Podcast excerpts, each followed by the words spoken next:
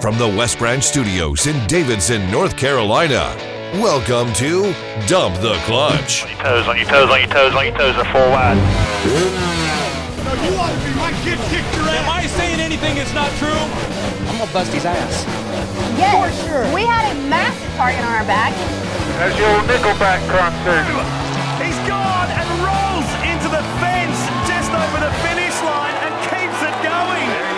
Sheldon Creed, the showstopper. Mr. Sisson, state your name. So, name, uh, how you got to North Carolina, uh, where you work now, what do you do? Uh, let's start from there. Okay, my name is Bradley Sisson. Uh, originally from Virginia, got to North Carolina after I graduated college. Uh, Virginia Tech, go Hokies!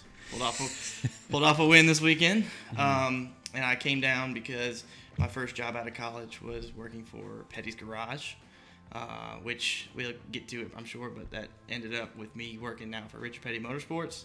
Uh, I manage our social media, and then I also do all of our graphic design. And you've been a lifelong racing fan? Yes. So, how did you get to that point? Um, well, I think. And how old are you right now? I'm 25. Yep. Um, I think how I became a fan, like most people do, where their dad took them to races. Yep. And so I grew up. My dad was actually a, a big Petty fan. Like, you not but now that I'm on this side, I know what like the big weird fans are. Uh, that wasn't him. So I don't, you know, Yeah. I don't want to mix up the He was a respectful fan. Absolutely. Yeah. Yeah. that's a good way of putting it. Um, and he respected what Richard did on the track and off big time. Uh-huh. Um, and, and Dale Inman as well. And so, yeah, uh, I think when I was four years old, he took me to my first race, which is a Bush Series race at the time at Richmond. Hmm. That was our closest track. And then that went well, and I, I loved it from the time we got there. So we went to Richmond twice a year and Martinsville twice a year, just about every year since. And what did you like about it? Was it just the sensory overload, the sounds, the smells? That Yeah, I, I- I can't. I mean, my dad tells the story a lot better because he can remember I was so young. But he said, you know, the, when we went to that Richmond Bush race, Cup was qualifying, and so we got there, got to the stands, and first car fired up and took off. And he said, I was this little kid, and my arm went like straight up in the air, like fist bumping, you know. And he was, he looked over, he said, I don't even have to try. He's, like, he's already hooked. yeah. Yeah. And so, what did you go to school for? So I actually went to school. My degree's in packaging systems and design. Oh yeah. that's Yeah. right, yeah. Um, I started out, I was going to be an engineer because that's what my dad did. And when I was in high school, I didn't have the fortitude to think ahead far enough. And I thought, well, you know, my dad's done well.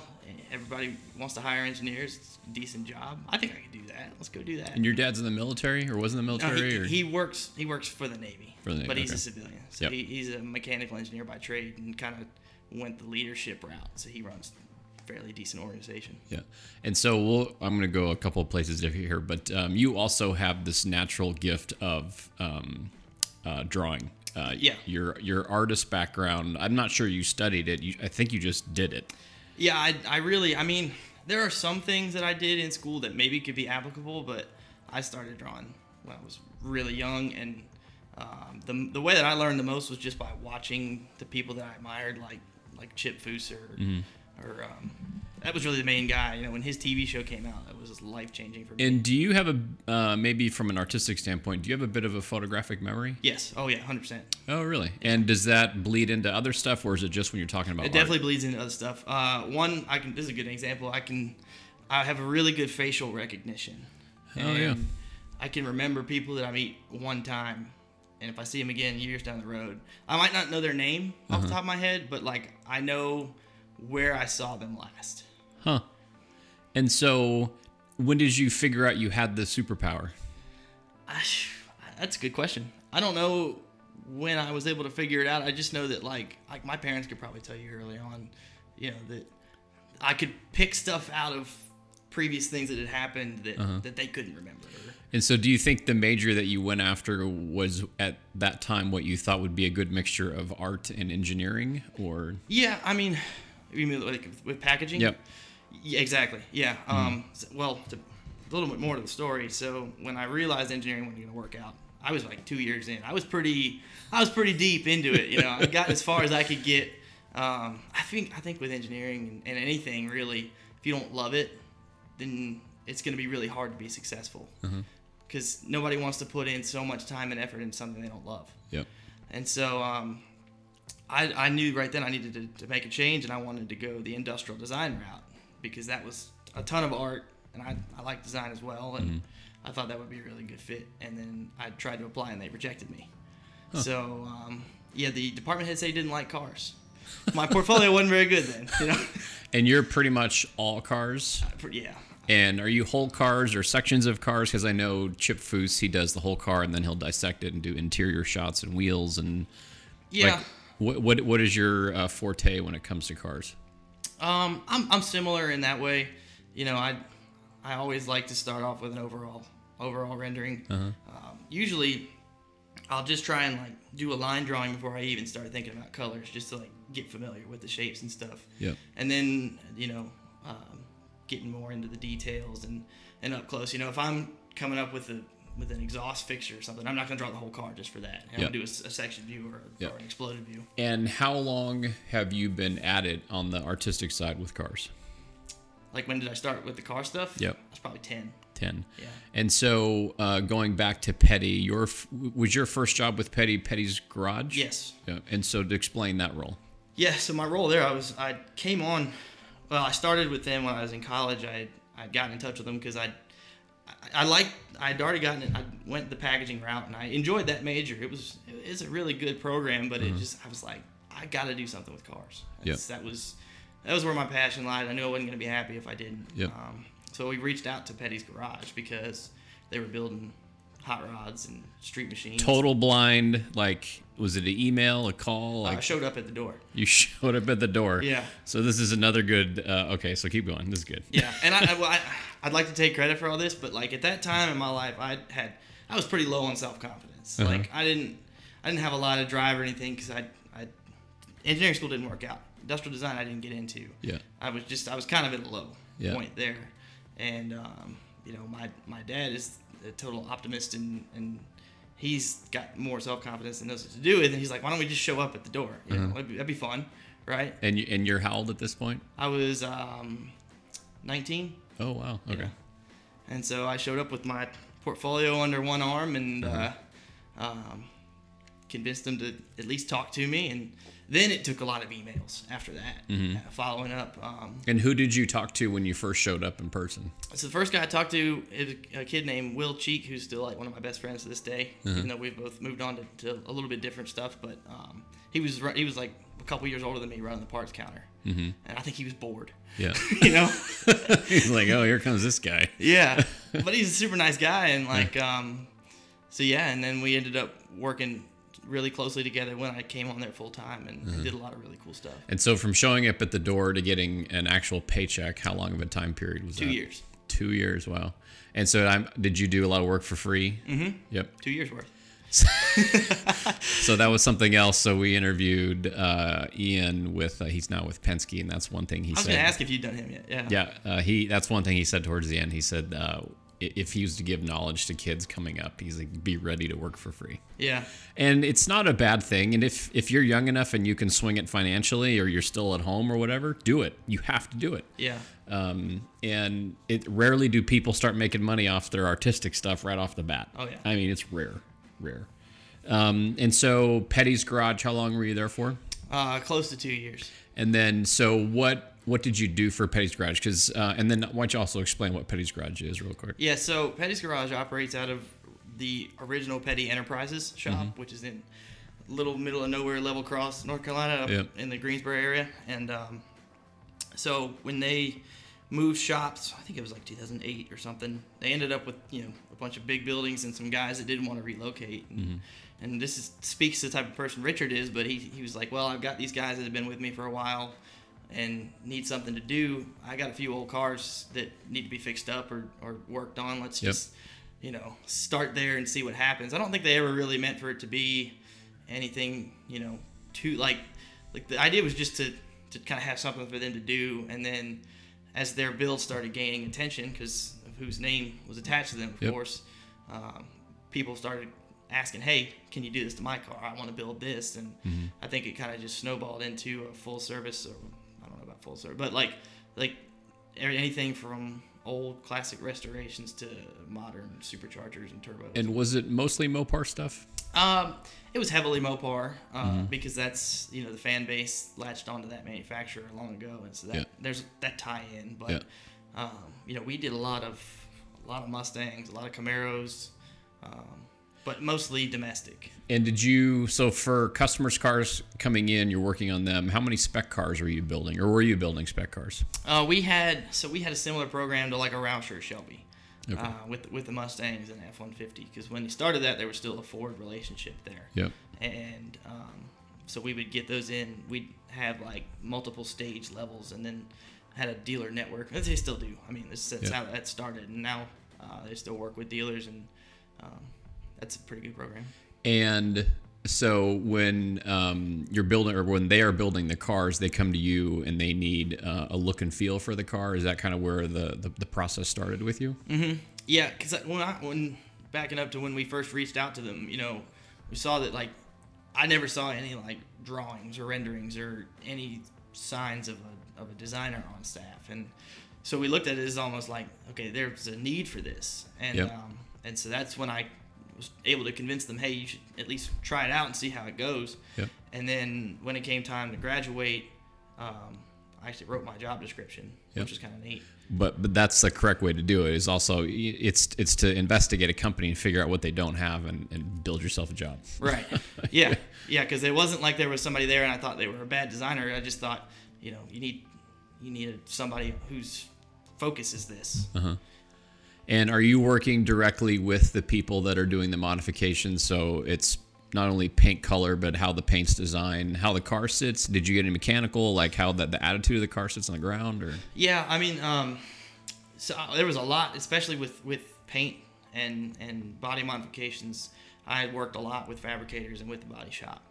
Um, you know, whatever is going to go on underneath the hood, that's for somebody else to figure out. Yep. Um, you know, and but I got to that. One thing I learned really fast was that if you had to get out into the shop and gain the respect of the guys that were working on the car, because the more they respected you and liked you, the more willing they were going to be to try to make your ideas work. Yep.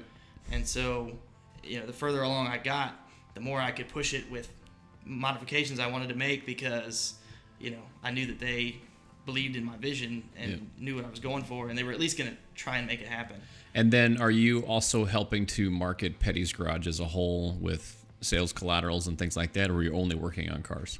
Um, we were so I I came in to they had someone there that was kind of doing marketing and social, and I wanted my hands on that to be honest because Yeah. I I wanted I just wanted to take it over and, Yeah. and see what I could do. I mean, I, I thought I could do a good job with it. Right. Um, and so, and it's a it's still a smaller company, and you know when you work for a smaller company, you wear many hats. Yep. Which I think is great Yep. because it allows you to learn how to sell what your your product to customers. Yep. And you take in feedback and figure out why your stuff's not selling or why they didn't like it and try and fix it. Yeah.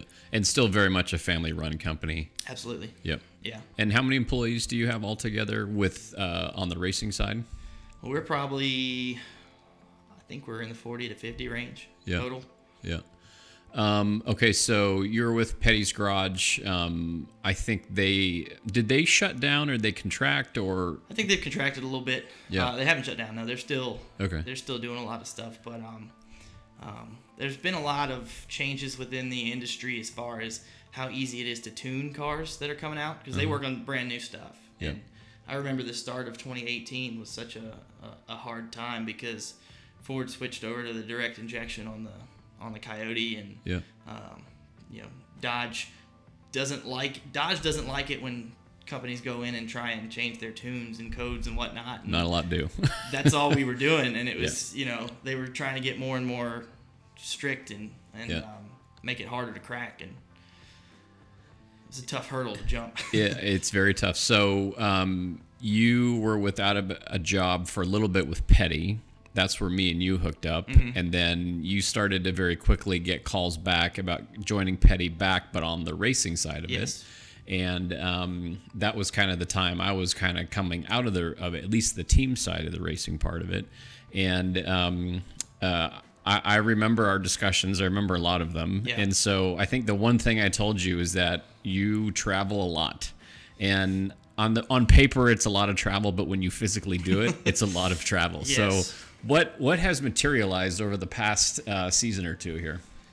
Well, I started. Or um, past season, yep. Yeah, I started with the race team full time like two days before I flew to Daytona. Uh-huh. I mean, right, I just jump right in, dive in head first, and um, it. You're right. It's it's a lot.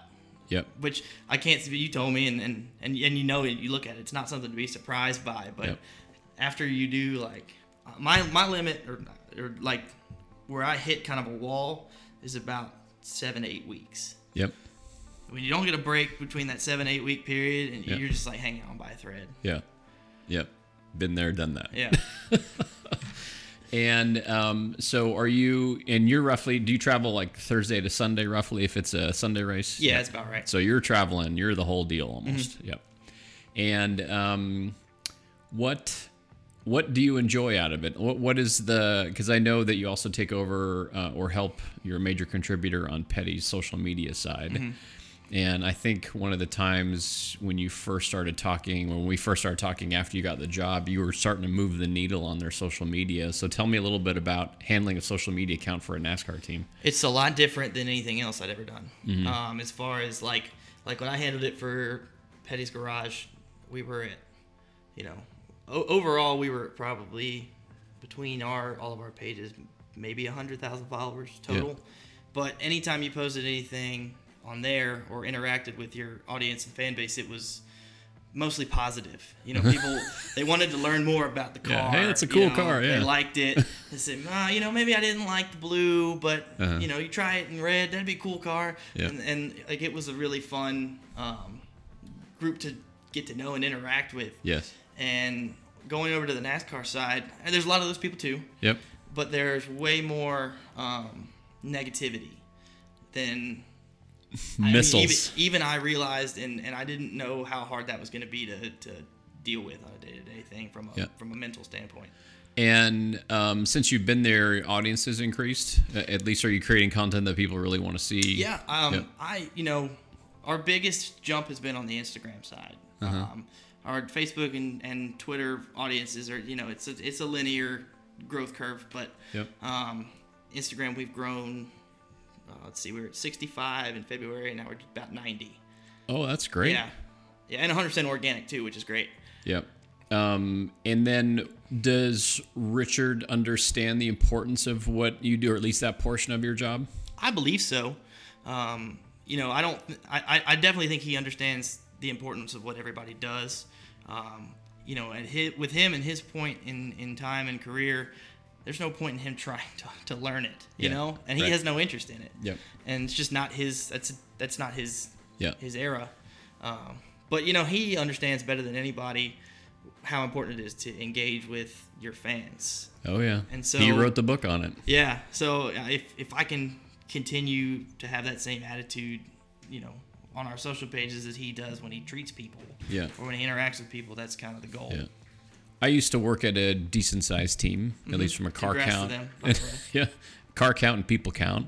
Um, there are teams that are double and triple that size, and then there are teams that are not. So, Mm-hmm. what is it like working for a small team? Like 50 people, that's in today's world, that is a tiny team. Mm-hmm. Um, is good, bad, or you just got to figure out how to maneuver stuff and, and move forward? Like, how, what, what does that look like? There's good and bad. Um, probably more good. Uh, you know, the, the the big benefit of it is like we I have probably a little bit more freedom than others do because you're so like like when when I go to work during the week, like I go to lunch with my boss who's our you know VP of marketing, our CEO, like like we all just get together and go to lunch together every day. Right, right. You know, the bigger teams don't do that. Yep. Like like Rick Hendrick doesn't take his social media team out to lunch every day. I don't think he might. Right. But I just don't expect that. Yeah. Um, so, you know, it's more of a family atmosphere. Um, but, you know, there's challenges too because obviously when you have four cars and four drivers, creating content is easier because Yep. there's just more to work with. Yep. So, And um, okay, so then in we've talked about this with a few of the guests that's been on this podcast. So coming up um, this time next year, going into the 21 season, there's going to be a new car. I think a lot of stuff is is still shaking out about vendors and exactly what it's going to be, but everyone knows it's coming. Do you think, from a small team standpoint, that that change of a new car is going to make a dramatic difference in terms of um, uh, financial efficiency? I think it will help. Um, I don't. I'm not far enough into the weeds to really know how much. It's because it's gonna. You know, it's gonna be a, a challenge to start with. Because even if it's even if it's more financially viable down the road, you got to spend whatever it takes to convert to Yeah. get get all your stuff to that point. Yeah. So, as, as best I can tell, um, I, I think unofficially people are pointing to these um, Australian supercar as being kind of like the platform. And then um, some of the things I've seen written and some of the senior people in NASCAR, uh, a lot of off the shelf parts, if not all off the shelf parts, uh, flange fit bodies, um, sequential gearbox. Uh, but it sounds like they're they're eliminating the areas on the car where teams can take liberties and actually make their own parts and pieces. Right. So, um, and I think it's there's still a lot of to be determined. I think the price will come down or the cost will come down. I just don't know if it's going to be enough to be like, oh, like there's four other owners that are going to come into Yeah. the sport now. So I, I hope that that's the case because I would love to see more more teams come in. Uh, I, I do see it helping us down the road too. yeah, Um, you know, th- there your your competition breakdown as far as who wins every week and and the point standings and stuff is probably not going to look much different. Yep. But I think the overall goal is just the business model of maintaining a team in NASCAR has got to change so that you don't lose any other people. Yeah. You know, because they don't. I, I don't think that they're as concerned with 100% like like a lot of people like you ever listen to the call-in shows on XM radio uh, not really. I don't recommend it but I do anyways and, You do have a long drive. yeah, and like you know, I just want to make sure we're not making any headlines. Um, but like people will call in and they talk about leveling the playing field, and I don't think that's the goal. You know, I think that they still want that high level of competition, yeah, but they just need to make sure that you know the teams that are in here now can stick around. yeah. And I think that's going to help us do that. Yeah, I still think the um, IROC series was way ahead of its time. And um, if you look back to some of the YouTube videos with the IROC series, the, and, I'm not a racing purist, and I I like only a certain things about racing or different types of racing series. That was fun to watch. Yeah. Because not only were the drivers oval track drag racers, dirt racers, they're they were really driving all the same car. Yeah. And I'm sure people rubbed on them when people weren't looking at the track, but they weren't building a custom piece every single week Right. and um, you know there wasn't a ton of cars on the track which maybe you know took away from a little bit but you know you had 12 15 20 cars out there and they're running three wide the entire race. Yeah. and uh, it was fun to watch or and you know i i pull it up every once in a while so I, i'm wondering if that's kind of like the blueprint they're trying to get back to. Um, and you know you hear rumblings from the drivers about oh the championship from last year was like the last true championship and going forward it's going to have need an asterisk next to it i'm not sure i buy that. I disagree with that. yeah.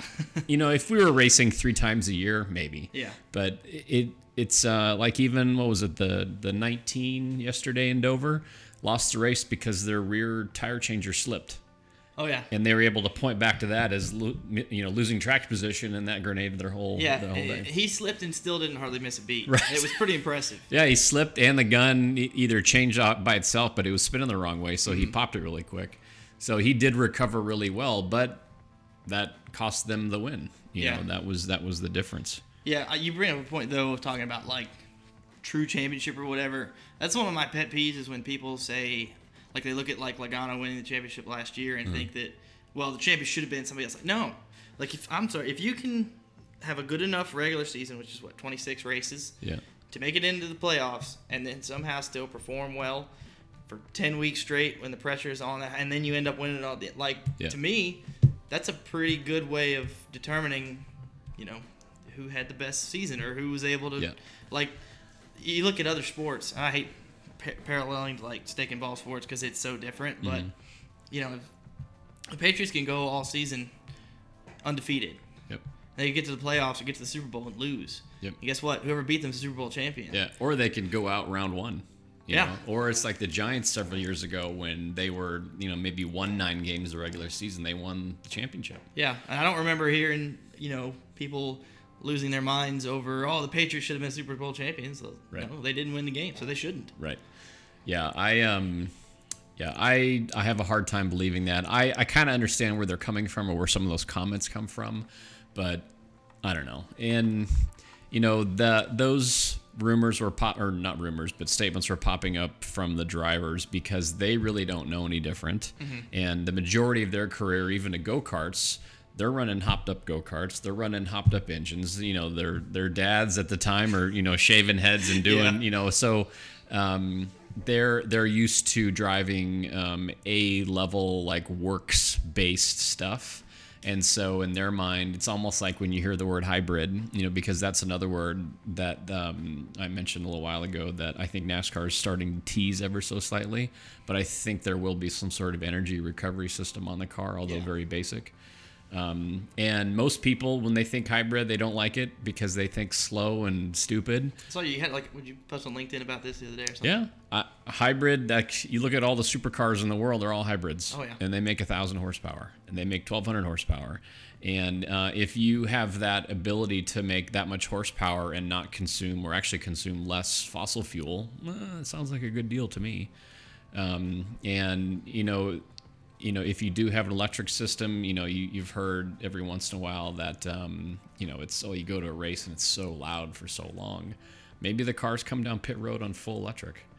And that's the only time they're full electric. And then they go back on to gas on the tracks. I Kind of like that idea because I was as you're talking about this, I was thinking yesterday when um, Dover's loud Yep. and which I and I, I talked about this at the beginning. You know, the sound is a big part for me. I totally like agree. Yeah. those cars when they fire up, they still sound amazing, Yep. it, it, it makes you feel something. But like when we're working on pit road during the race, and somebody comes to me and says, "I need you to go to Racing Electronics to pick up a scanner or whatever," Uh-huh.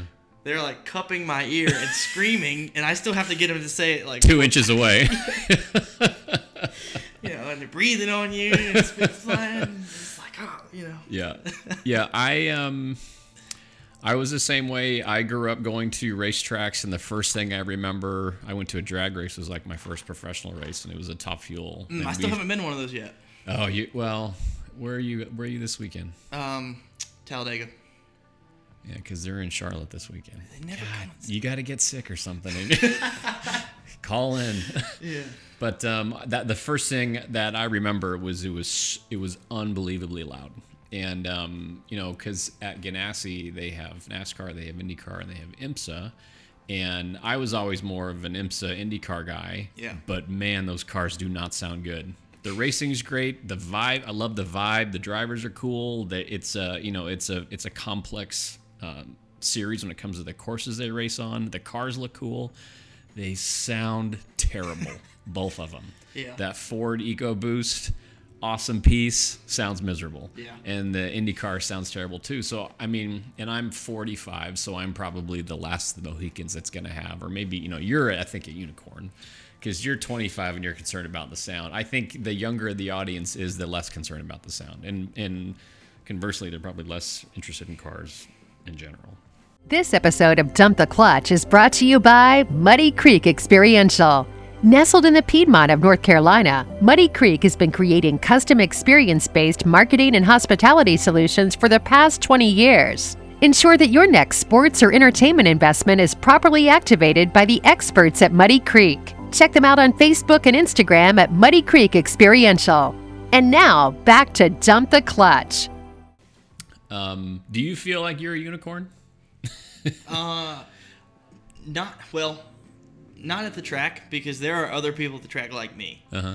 I think that's the group of unicorns that get together. you know, it's like each team has found another unicorn to hire or two. Um, so on a week to week basis, no. But like when I go, the rare times I get to go like hang out with my friends, you know, away from the track, yes, absolutely. Huh. Um, okay, so getting back to your art. Um, so when we run this, I don't know when we're going to run it, but we're, when when I do my little promos on Instagram, I want you to send me several pictures of different things that you've done because your stuff is unbelievable. Um, so We to send you one for the wall in here too. Yes. Uh, so tell me about the process. Um, you did a project for me that was a Ford GT. It was a customer car. Mm-hmm. So from start to finish um, of seat time, how long did that take? What does a process look like? Um, how do you go about tackling something like that? Well, seat time on that one, it, it's hard to say because I, I work on it in stages. You know, I don't have the attention span to do it all at once. But that one was probably 15 hours, which is Uh-huh. Yeah. Uh-huh. on the longer side. Just it was it was a car I'd never done before and, and a lot of complex curves and vents. And this was a customer car. This was a Ford GT street version. And so I gave you a couple pictures of the actual car. Then there's a ton of pictures online of the car Yeah. in general. So Yeah, so I start with um, I usually start with pencil and do a rough shape. I don't get too far into detail with pencil because I prefer to draw with ballpoint pen. It's like my favorite um, medium for for lines, and so I'll get like a rough shape drawn out in pencil so that if I need to erase early on in the stage, I can, and then I'll go over that in pen and rough it in a little bit more. And then the paper that I use, the marker paper, is translucent enough that I can do overlays. So, um, I'll, you know, I'll get it as good as I can, but my lines will be thicker and, and it'll be a little bit more rough. And if I make mistakes, so be it.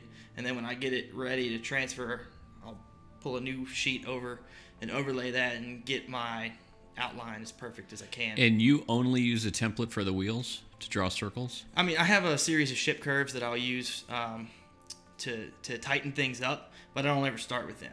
Mm-hmm. I, I I draw the whole car 100% freehand first.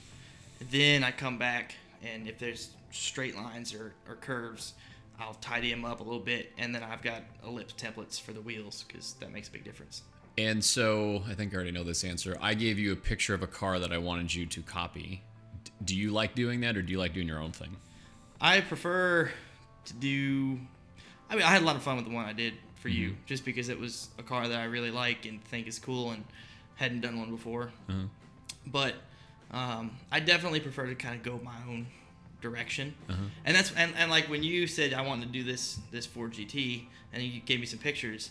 I'm not drawing the picture. Like I'm not. Right, the right. car's not going to be in Yes. that angle or that light. Yep. You know, I'm gonna pick my favorite angle and my favorite, you know, where the light source is gonna come from. Yeah. And then do it like that. And do you have a favorite angle you like to draw in or something that's natural? Car coming to you, going away from you? So if you look at like what I, most of my drawings, the vast majority of them, the front is on the left. okay. So it's like a front left three quarter because I draw like a right left right because I'm Yep. right-handed. And so, um, or if I do like the car behind you that that Foose drawing of the Yep. Grandmaster, um, it's it's just reverse, but it's the same thing. So where like it's it's a back shot, but he's drawing rear to front, and so and are you able, so that's your favorite angle. Are you able to, in theory, draw any angle? yes, Yeah. Yes, but if I'm doing like if I were to do, you know, with the front on the right side and that kind of three quarter view, it's Mm-hmm. gonna take me a little bit longer because it's a little bit more. It's it's just unnatural for some. And do you always start with a picture of something or can you literally draw straight from memory onto paper?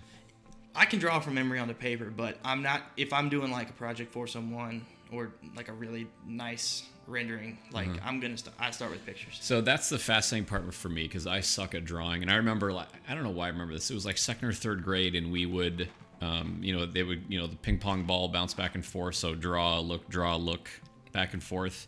I could never visualize it, visualize it in my mind. So, but but you just said you don't have the attention span to do it all at one shot. So you can go back to reference point in your mind and pick up where you left off from a Mm-hmm. Yeah. drawing standpoint if you're not using anything as a reference. And that's the key for me, like what you said, reference point. I don't know how, like, I can't tell you how other people draw, but I draw 100% based in reference points. So, like, some people like to use a box method or something where they'll draw a box and they'll, like, build it, a car uh-huh. or an object inside of it. Where for me, if I look at a photo and I see where a wheel is or where the grill is, in my mind, I know how to translate the distance from that to the door jamb or to the Okay. window. Yep. And so it, it works. I don't know. It's probably not. It's unorthodox, I think. Or, Yeah.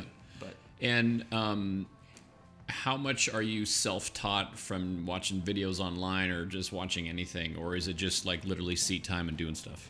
I'd say it's probably, well, it's 50 50 between those two things. Uh-huh. Um, because where I learned the most from videos is when it comes to like how to make something look like chrome or shading or you know, light sources and stuff like that. Um, but you really don't get any better if you don't have seat time. And and for me too, like every drawing that I still do today and will continue to do, I just pick one aspect that I would like to improve. I do everything else the same. And after I get that better to where I'm happy with it, then I move on to something else. And those, you know, it's just baby steps. I mean, it's a pretty simple Yeah. method, but all of those add up and carry over. And do you have a favorite type of car you like to do? I mean, the late '60s, early '70s muscle cars. Uh, but I really, I'm more of a truck guy than anything. Um, like like square body C10 pickups, and like I have a '70 C10, which is a little before the square body, but those are my favorite. And so, how many finished drawings have you done roughly? Probably four or five hundred. Yeah. And how many of those were paid jobs for people? Uh, I'd say, I'd say about half. Yeah. And is this something like for a side hustle? Like, granted, your time is pretty thin, but is this something you want to keep going on as long as you live? I think so. It, it, I don't know. It's it, that's a hard question to answer because it's.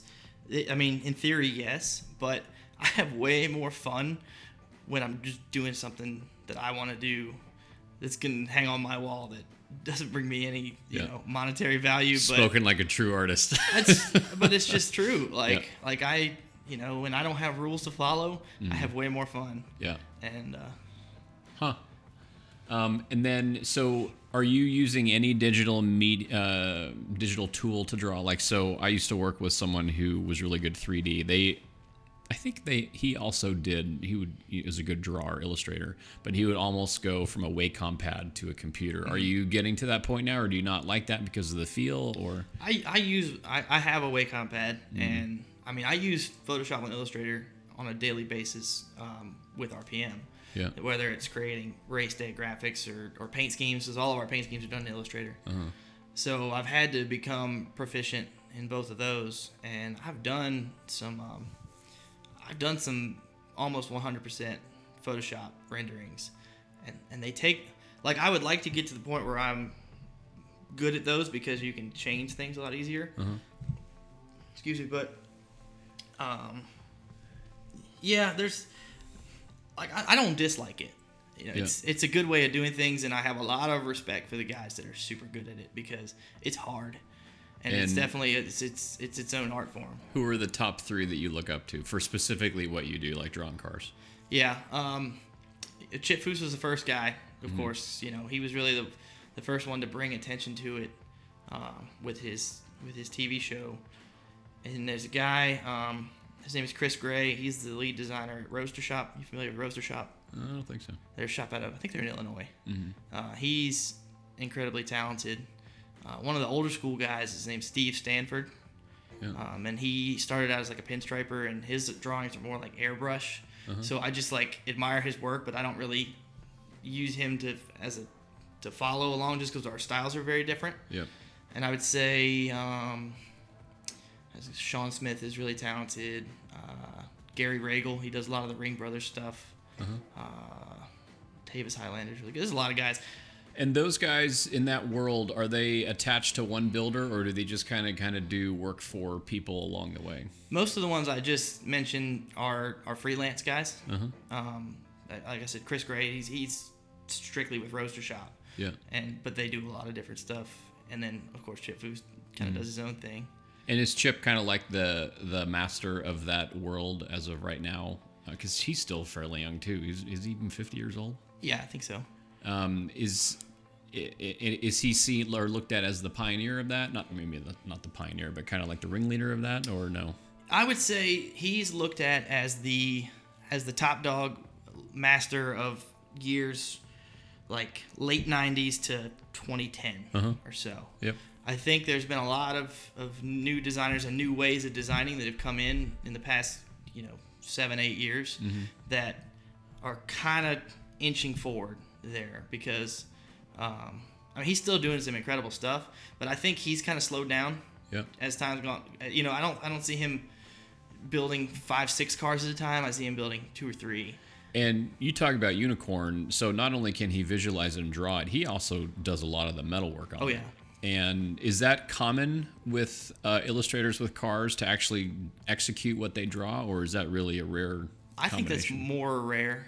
Um, I think because I think if you want to get, I don't know how he's been, how he's gotten himself to be so good at, at both Yeah. things, but you know, for me, I, I, I want to put more time into the design thing Yeah. and then just work with the people that because I think that car won a Ridler, it. It did, yeah. and I think um, I don't I don't know this 100, percent but uh, he does he still compete in the Ridler or for the Riddler award? Yeah, his last one was um three or four years ago. It was a Impala called the Imposter. It was built on top of a 20, 2008 or 2012, Mm-hmm. one of those. But it was a Corvette underneath. It was a 65 Impala. They didn't he get kind of to the level where when he was announced he's going to compete for the Ridler, a lot of people get pissed off because he would gonna he was going to win it all the time. Not because it was a political thing, but it was like his shit was that good. So like, why compete? So Mm-hmm. Yeah. if he's slowing down, that you know may have helped you know bring up some people a little bit quicker, I guess. Yeah, and I think also too, you know, he talked a lot. Um, I think it was this last Grand National Roadster show. They did a whole exhibit for him. He was like builder of the decade award or something. Uh-huh, yep. And I listened to, um, I think it was a podcast he was doing where he talked about how, like, the criteria for building roasters was changing, Uh-huh. and all these guys that were winning now were just who could build the nicest 32 Ford, whereas in his view, that award is supposed to go to somebody with a totally coach built car. Yeah. And so, you know, I wonder if part of it is like, you know, maybe the industry changing and I don't know, but it does seem like his his focus is a little bit different than it used to be. Yeah, because I, I think, and again, I haven't studied his cars a ton, but I am fairly familiar with his work, and he was always really big on desi- uh, modifying a car so it looks modified, but you still know what it is, and you're not totally deviating from what the original designer wanted to do Right. and um, and it would almost take him standing next to you, pointing all the things out of the car that he did, where you might be able to pick three or four things out, and there's really thirty or forty things that he did. You know, that's that's the magic that he does. Think. Yeah, when they when he won with that that Impala, they had a, a bone stock Impala sitting next to it uh, Oh, on cool. display, Yep. where he had um, cut out like pieces of construction paper and cardboard and laid them and tape and laid it up on the car for each section of body that he modified or cut out. Oh wow. And so, if that wasn't there, I don't think half the people would even know where to begin like, Wow, looking at it. Huh. But yeah, he always, you know, his his catchphrase is, "I want it to look like it could have come from the factory like that." Yep. And that's I really like that. And I also really like when builders um, make up a story and stick to it. Uh-huh. So there's a guy, Steve Strope of Pure Vision Yep. Design, and he's famous for that. They built a, a Galaxy. Um, He does Joe Rogan's cars, I believe. he does, yes.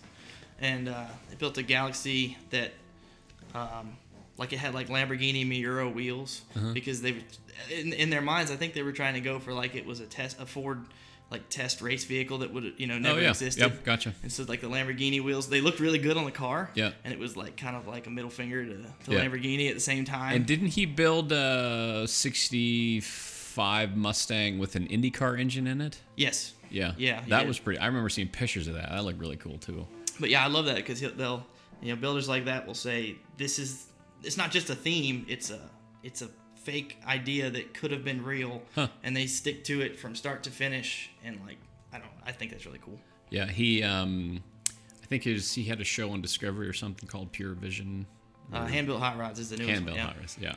And uh, he's an interesting character. He's a little, I, you know, like I, and I'm sure all, like I think all really talented people are a little quirky Yep. in one way or another. I'm sure I probably am too. Yeah. Um, Not at all. But I Um, mean, you can't deny that his stuff's good. So uh, I've seen it done on the show. Uh, Chip Foose is able to draw a quick sketch upside down. Uh, are you able to do that too? Not as well, but I think so. Yeah. And again, is that just all from the memory and and literally instructing your brain to flip it? Mm-hmm. Yeah. Yep. Huh. like I could, and- and there's certain cars like I could draw a '69 Camaro upside down in front of you right now. If you wanted me to. Yeah. It's not gonna look great, but it'll, it's, it's, it'll still be all right. you know. Um, okay, so uh, in closing, uh, I asked this for a couple times, but um, i- if you had a magic wand in NASCAR, what are the first few things you would do to, and it can be business side, competition side, entertainment value. Shorten the season. Yep. I would not have said that ten months ago. um, I say it now though. And uh, short, Not by a lot, but uh, number of races or um, uh, shorten it by the month, meaning you might run Wednesday races, but still run 36 races. I don't really like the idea of Wednesday races. To be honest with you, Yeah.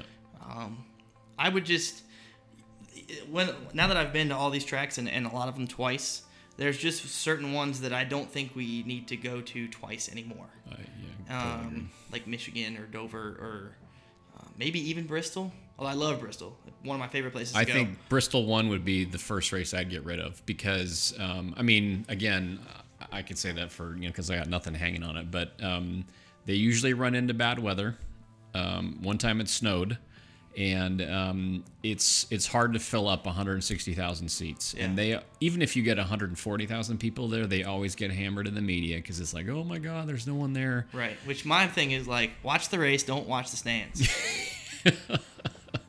I think um, uh, I think one time per is plenty, Mhm. and I think ending in September is great. Mhm. Earl- I don't care if it's early or late, just ending in September. yeah, I- I'm not trying to cut it in half, but I think if we could, you know, shorten it by three to four weeks and maybe throw in one more off weekend. Yeah. Um, that's a selfish thing on on the team side, but Yeah. you know, I think it would be beneficial. But it gets back to the unif- the the unicorn comment is that you have to find people that would do this for free because you need that type of drive to keep going. Because at the end of the season, after you've been beat down mentally and physically, um, if you don't like it a thousand percent, you're you start asking yourself questions. You're like, Yeah. hmm, how long do I want to do this for? And um, and then so from a sustainability standpoint for the sport, like who wants to give up 40 weekends every year? Yeah. When in your 20s, you know, some people do, a lot of people don't. So it's been. I mean, I'm I'm still having a blast. Mhm. You know, it's there's stressful parts, but like, you know, because I get asked on a weekly basis, what's it like to do this? This is your dream job, and I said, Mhm. well, I can tell you one thing: it's better than a real job. right. Um, but that would be the first thing. I would shorten the races.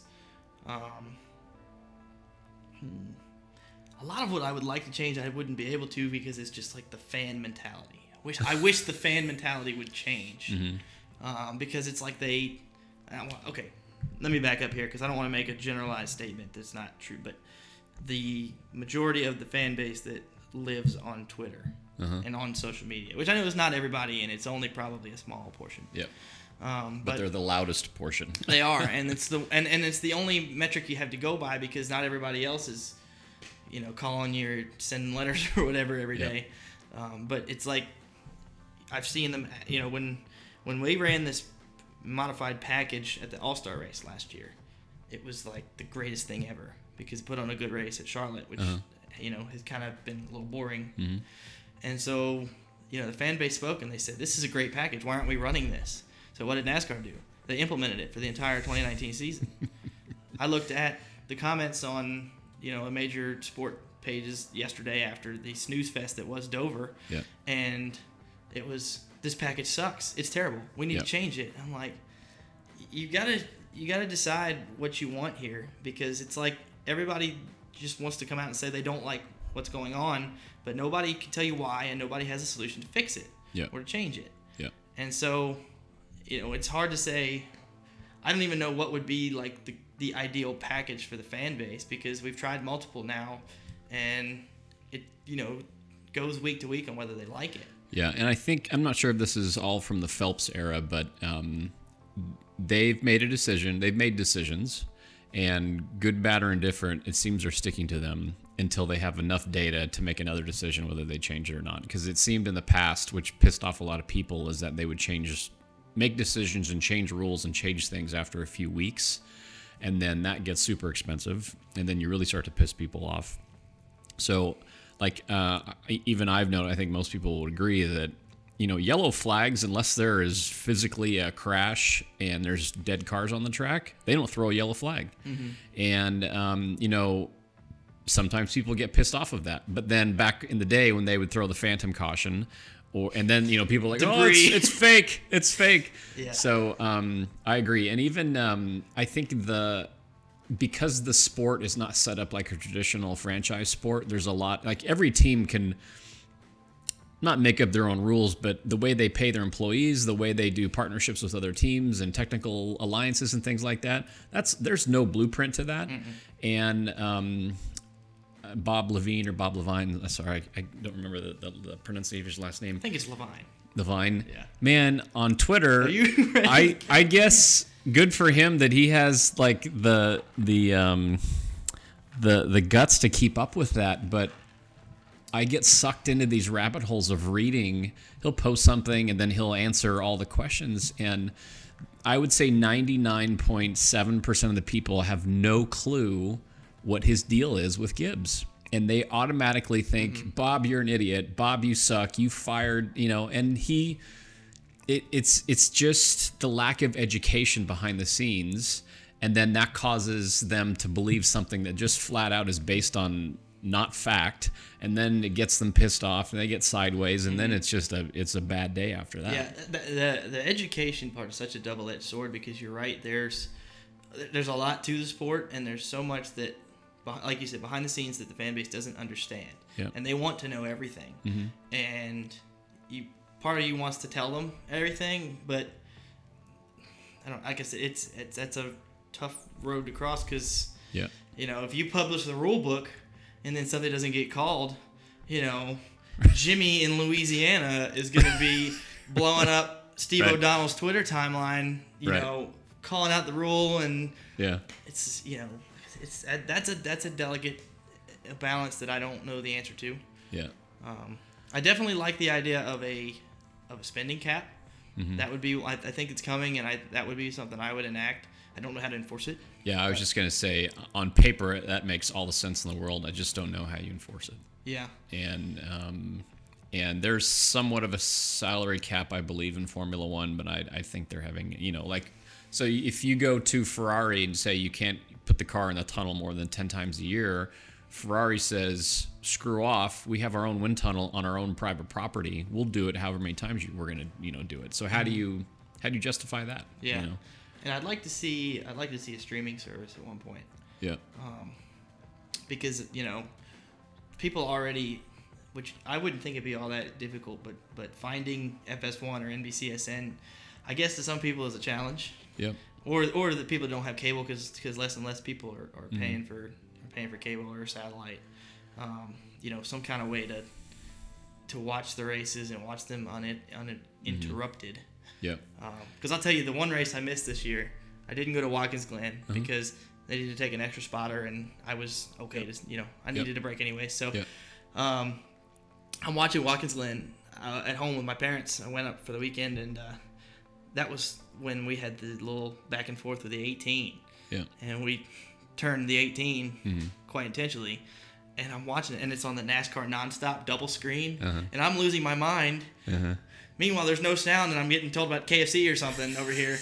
and I'm like, can can nobody bring the broadcast back? Like this is like stuff is happening, Yeah. and it's in a little four by four square on the side of the screen. Yeah, yeah. I um, you know, and then I'm a huge proponent of, of digital, um, social media, all that stuff.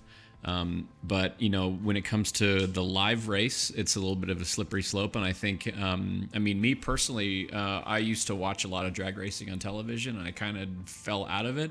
And some of that was because you had the driver or the team PR person standing behind the cars and um, they're live, and maybe it was tape delayed by an hour or two on TV, and they're telling you who wins every single round. Oh, you know, we, we're in the right lane. Oh, we won, we lost, and like, okay, I, there's no reason for me to watch on television now. So that's another thing that you you know maybe need to help drive traffic to live races without totally like giving it away. I think digital during an event needs to be supplemental um, and showing you other things that TV won't or can't. I think that's the biggest thing, um, and I'm sure you see that with you know during your um, your your weekend, you know you're you're traveling around with Bubba at the track and you're going to appearances and it's behind the scenes. I think people love that stuff. I Yeah. mean, would you agree? Absolutely. Yeah. Yeah, and, and and they don't realize how much of that we do either. Um, I've tried. That's it's been one of my initiatives or goals is just to like what I'm trying.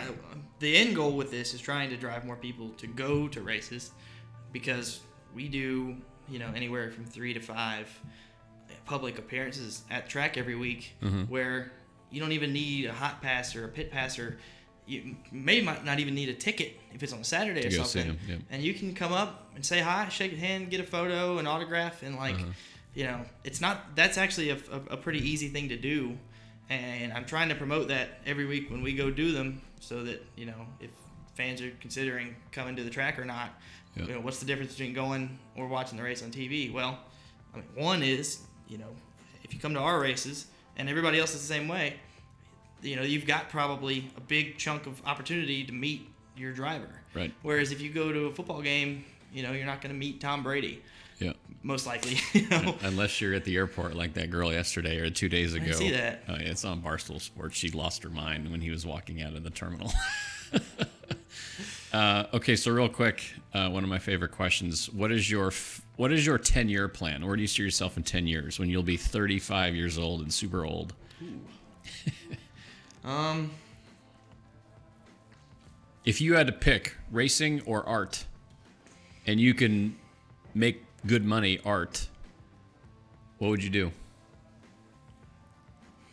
I'd probably still be racing. Yeah. Because, and I don't know, I, I kind of want this mindset to change because, like, like I feel like I should say art, but I don't know. I, I don't want art to get to a point or design to get to a point where it's not fun for me. Yeah. And you know, I've I've had a lot of fun with racing while it's still being work. And if I could just have fun while I'm at work and fun while I'm at home, Yeah. that's that's kind of my goal. I just you know, I, I I'm extremely blessed to get to do what I do, and I just want to somehow make sure that it stays enjoyable for me. hmm Yeah, because you mentioned it earlier. It's it's not a real job, and that's a good thing. It's because you know there's people that need a real job. There's people that need the nine to five, and you have to get up at a certain time. And you got to go home at a certain time. But um, the, the the the people that are okay with being loosey goosey from a time standpoint, and being okay with if something pops up that's kind of a fire drill, you got to attack it now. Um, that's very much the mentality of a lot of people that are either on the competition side or the business side in racing. It's just no day is Mhm. the same. You know. Yeah, you know what I really like to do because we've been, I think we've made some big time strides this year, um, and I'd like to build our team from from a content and a you know and a digital strategy standpoint to where you know where we're top dog online or you know Yep. like because the way I look at it, you know, I they publish the metrics for um, top drivers on social media Yeah. or, or advertising, and Yep. Hailie Deegan is number one Yeah. and she hasn't even raced a truck yet. Yeah. But they're and and and, and a lot of people want to make excuses and say it's just because of her dad, but we have the king, Yeah. and we just you know need to put some more time and, and focus Yeah. into it. But I'd like to build our team and, and continue to move on the on the path that we're on. Yeah, I um, I love looking at those because if if you keep it within the racing world, you know those numbers are obviously accurate. Um, but then if you compare it to the non-racing world, that's where sometimes I come back and say, "Look, guys, you're still way behind the curve," you know. And um, uh, so a, a shout out to Blazendary, but I still use him as um, like a reference point. You know, this is a kid that went to high school with my daughter, and he has almost two million people on YouTube, Mhm. and he's not a professional athlete. And you know, people have a hard time believing that he makes a bunch of money off YouTube, and he's a, he's a personality. Like when he goes to these sneaker conventions, because he originally started in shoes, you'd think he's like the Beatles. People attack him and want his autograph and stuff but it's if you look at it if you look at what he's doing you can apply that to any industry. He's talented. He puts himself out there.